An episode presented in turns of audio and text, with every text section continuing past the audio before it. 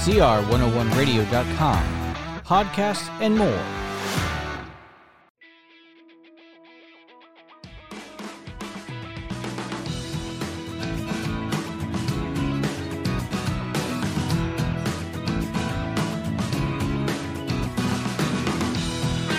And welcome back to Preschool Pioneers.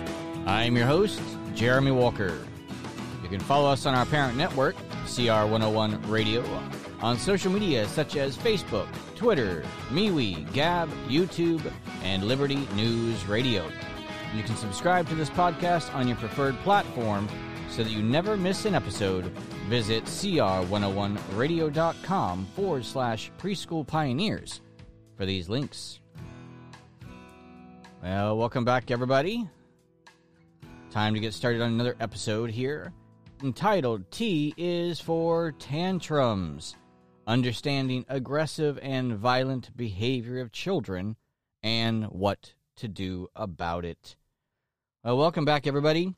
As I said, Jeremy Walker is my name. And if you don't know who I am, I am a Christian minister. I am a husband. I'm a father of 11. I am a grandfather of one and have been working in early Christian childhood education now for 20 plus years. This podcast's primary purpose and hope is to help you, the listener, understand why Christians should become teachers, to help you and point you in the right direction to get involved and do something in the world. So let's start this episode by answering the question why Christians should become teachers. Well, Christians should become teachers because children need guidance. They need guidance to understand themselves. They need guidance to understand how to control not only what they do right now, but also what direction to point themselves in in the future. And this is one reason why Christians should become teachers. Well, T is for tantrums. I want to convey the thought to our listeners here of children, which I know you've seen them, either your your own child or someone else's, where they are screaming, throwing themselves down, maybe becoming aggressive, slapping, hitting, kicking, biting, throwing things. This is what we call a tantrum. Now, I would like to think, and I'd like to say, that tantrums are limited to young children. But as of late, that's not the case. In fact, the people throwing the biggest tantrums are not children at all. These are people who are grown, these are people who have been raised their entire lives to believe that to get your way, to get what you want, you just have to scream loud enough, you just have to make enough noise, you just have to throw enough insults, maybe you have to destroy stuff. Or maybe you might even have to harm somebody who finally just won't listen to you, and there needs to be a full scale revolt against the people, persons, and institutions that won't give you your way. You bunch of babies. That's what you are. A bunch of babies. Grow up, you pathetic people who never learned how to be adults. And you know what? People like to demonize the youth. People like to demonize those who are in colleges who sit down when their preferred political candidate is not elected to office. And they're going to throw themselves on the floor and scream, ah! Why? Simply because they didn't get their way. You bunch of babies, you bunch of losers. It's time to grow up and join the adults. But what and how did they become this way? These tantrums of these babied adults. How did they get like that? They didn't just grow up, pop out of the womb, and all of a sudden they're 18, 19, 30 years old or more, and they can't handle being an adult. They can't handle somebody telling them no. They can't handle disappointment. They can't handle loss. They can't handle finding out that things in life didn't go their way. But how did that happen? Well, that's exactly what we kind of want to talk about today. understanding aggressive and violent behavior, both in children and also, as we talked about, the childlike babies that we call adults, and of course, what we can do about it. But before you can do something about something, you have to understand where it came from. And that's what education is about. So let's go ahead and start with something understanding how we got here. First, you have to have a standard. The standard is always either humanism or it is Christianity. It is either man or it is God, Jesus Christ Himself. You have to have a standard. Without knowing where the standard is, you're just complaining about the symptoms, but you're not getting to the disease. And that right there is the main problem. Everybody wants to complain. Everybody wants to have a podcast. Everybody wants a newscast. Everybody wants a video. They want to watch somebody behaving badly. They want to just complain about what's going on. But they don't really want to understand it. And then not only do they not want to understand it, they don't want to know what to do about it. They just want five minutes of fame. They want to entertain you. They want to let you laugh. Ha ha ha, look, look at the crazy liberals. No. You should feel sorry for these people. You should. You should have pity for such people. Because not only are they going to destroy themselves and their futures because they can't get beyond the tantrums of a two year old, but they're also going to try to tear down everyone and everything around them. They can't do anything but destroy. And so we're going to draw some analogies we're going to draw some images from real life about what goes on with children, what goes on with tantrums, and then what we see in the real world and how these little tantrum children grow up and do the same things as adults. Their mentality hasn't changed, their maturity has not changed. The only thing that has changed is that their bodies have grown and they've gotten older. But nothing has happened. Maturity did not take place their spiritual, religious, and moral growth was retarded at infancy and in childhood, and therefore they never got to grow. People get very upset right now, and rightfully so, talking about puberty blockers. These are chemicals and drugs used, injected into the body, to purposely retard the natural course and growth of the human body in either a male or a female. And people are all up in arms and all up upset about it because this is going to hurt and destroy these children forever. Their bodies will never recover. They're going to be scarred for life. And so you are a horrible, horrible person for advocating these types of things. They should be in jail. This should be illegal. Well, I don't necessarily disagree with any of that because it's all true. It's all disgusting. It's all disturbing. And anybody who sits here and says, well, if you don't like it, then you're a hater. No, we're not haters. At least not in the wrong way. To hate people who are mutilating children and destroying them because of their messed up, sick, perverted ideas about the world and humanity and physiology. No, I don't have a problem. See, anytime somebody who is doing something evil or perverted is going to criticize you for standing against them, call you names. That's a compliment. Take it as a compliment. If your enemies, the people who are on the other side, on any subject that's evil and perverted, was not criticizing you, then you should be highly concerned. The old thing that used to be said if you're not taking flack, then you're not over the target. It's an old military term for airplanes. As they were over the target ready to drop bombs, they were taking flak, or rather, they were being shot at. Why?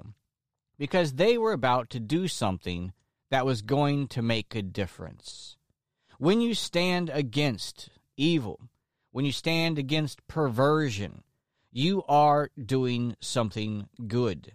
But evil and perversion are not just going to stand there and let you do it. They're going to fire flak at you. And don't be upset. Don't shy away. Stand up. The righteous, the Bible says, are bold as a lion. They do not back down, they do not run away. So don't be concerned when you get flack. Take it as a compliment. However, they're upset about the puberty blockers and destruction of the human body, and people should be. But what about the destruction of the child's morality?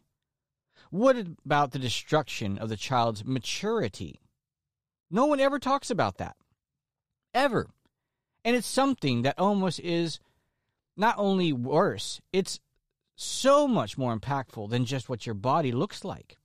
See, a person on the outside can be destroyed through chemical problems like puberty blockers, through tragedy like mutilations, car crashes, losing arms and legs, losing eyeballs. Lots of things can happen. Birth defects that uh, make the body mangled, diseases that ravage you physically. But it can't touch you internally. Nothing that's on the outside of the body can touch the inside physically. However, your teaching can, your direction can. And that is the most important thing that nobody ever talks about. Is the outside is not as important as the inside. It is much more important for you to protect the heart, mind, and soul of a child than it is their body. Though both important, the inside is so much more important. The inside directs everything on the outside. The hands do not decide to do things on their own. The willpower of the individual causes it to move. Now, the individual can move their hands to help and heal others, to build their community, to help their family, to be productive, or they can use their hands to destroy themselves, tear down society, and hurt others. See, people don't understand this. They don't look at it from this perspective and say the retardation of your maturity and your morality is far, far more devastating than just your body. See, the tantrums young children. They are learning at a youngest of ages. Now, we're not talking five. We're not talking four. We're not talking three. We're talking two and one. These are the most impactful years where a child newly born into the world, fully, finally coming to cognitive reasoning abilities, to see the world as it is. And they are now trying to figure the world out. How does this wonderful place work? What is it? What can I do in it? What can I not do in it? Can I exert my will upon it? I recently watched a movie recently, which is very interesting. It's called Vengeance. And in the movie, it was uh, directed and written by B.J. Novak, I believe it was, one of the guys from The Office. But a very interesting and very uh, thoughtful type of movie. And one of the things in it, which which is very interesting, was they're having a discussion about how each of us, mankind, gets a chance through life to make their mark here in the real world. You get a chance by God given to you, life, to make a difference. You can be a godly influence, you can make a godly impact, and you can also try to be destructive. Each of us in our lives gets to make choices, not choices that are outside of God's providence and understanding and control, but nonetheless choices that are our own. And either we are going to be making positive differences in the world, or we are going to be making negative contributions to our world. And that's what we're going to be doing with this sacred thing that we call life. Opportunities either used or squandered, but this is our lot in life. What are we going to do with it? But the two year old, there's a famous thing called the terrible twos. Why they call it terrible twos? Because this is when a child is finally, really, kind of finding their willpower. And now they're fighting the parent for control over their lives and what they do. This is when, traditionally, the tantrum starts.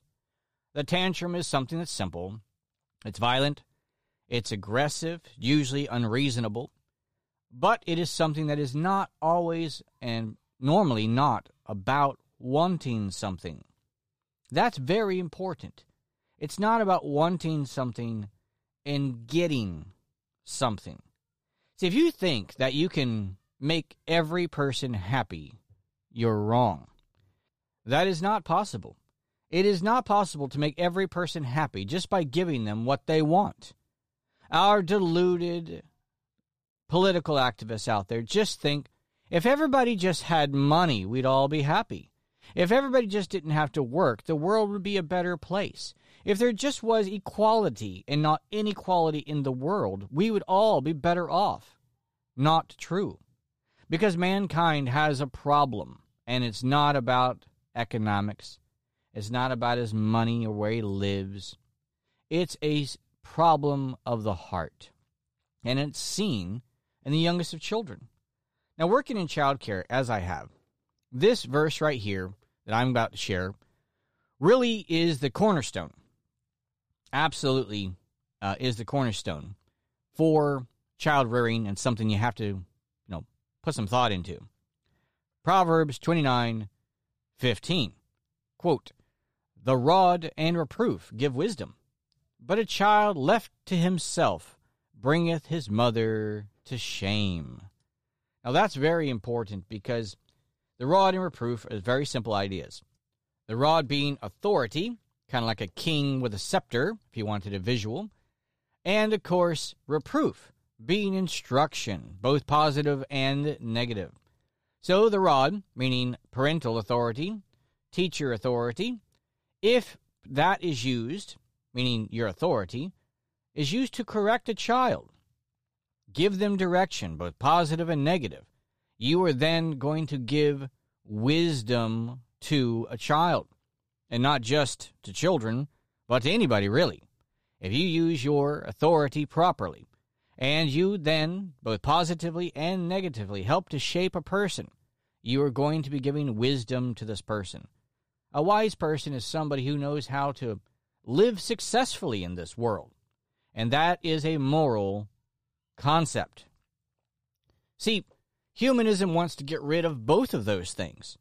Almost all, almost all of child education and pedagogy, that just means the teachings of the system of how you teach children, says to get rid of both of those things.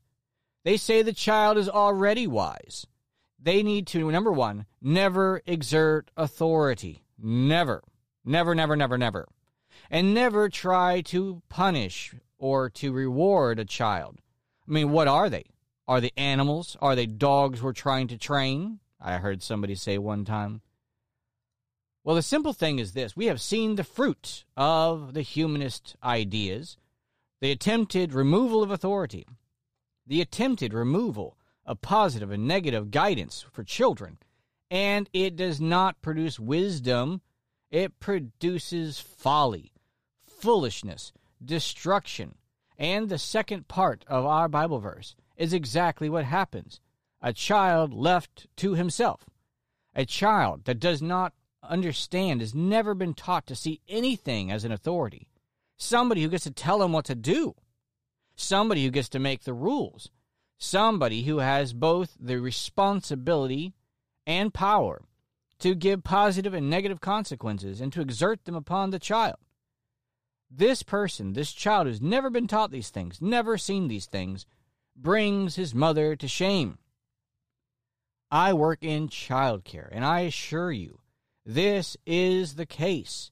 If you have never seen a parent, if you've never been there yourself to a certain extent, when a child or your child is throwing a tantrum, when they're throwing things around the room, hurting and harming people, and they're uncontrolled, I assure you, the parent is shamed by the child's behavior. They are not proud of this behavior. They apologize profusely. Well, at least the intelligent ones do. The other ones, well, they're different. See, recently, I've come into contact with something brand new that I just, I'm just a little disturbed by, to be honest.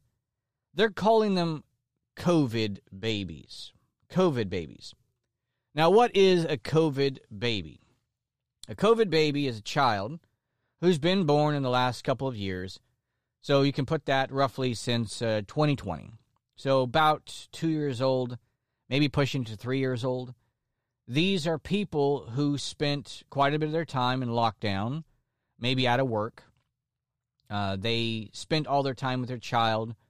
So their child didn't really spend time outside of their home. So very limited contact. So no preschool, uh, no formal schooling of any sorts.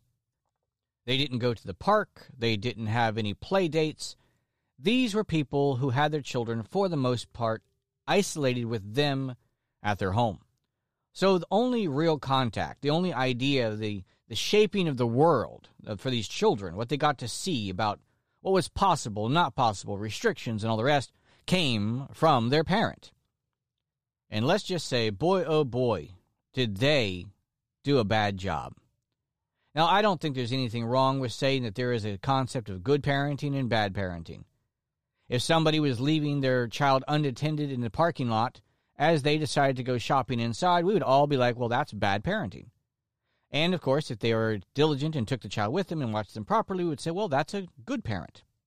And so we shouldn't get rid of the definitions of good and bad. We should. It helps us gauge ourselves and the reproof that we need. See, not only is it children that we don't want reproved, us as adults, because we are no longer mature, don't want to be reproved either. So you can't call me good and you can't call me bad. There aren't any good children and bad children, good parents and bad parents. We're all just the same. Well, no, we're not. And it's time that we stop playing the game. Because what happens is we hurt people by not giving them the truth. We hurt children by not giving them good direction. But I ran into children, and have been now for about two years, who were uncontrollable. They have been even kicked out on the first day entering into school.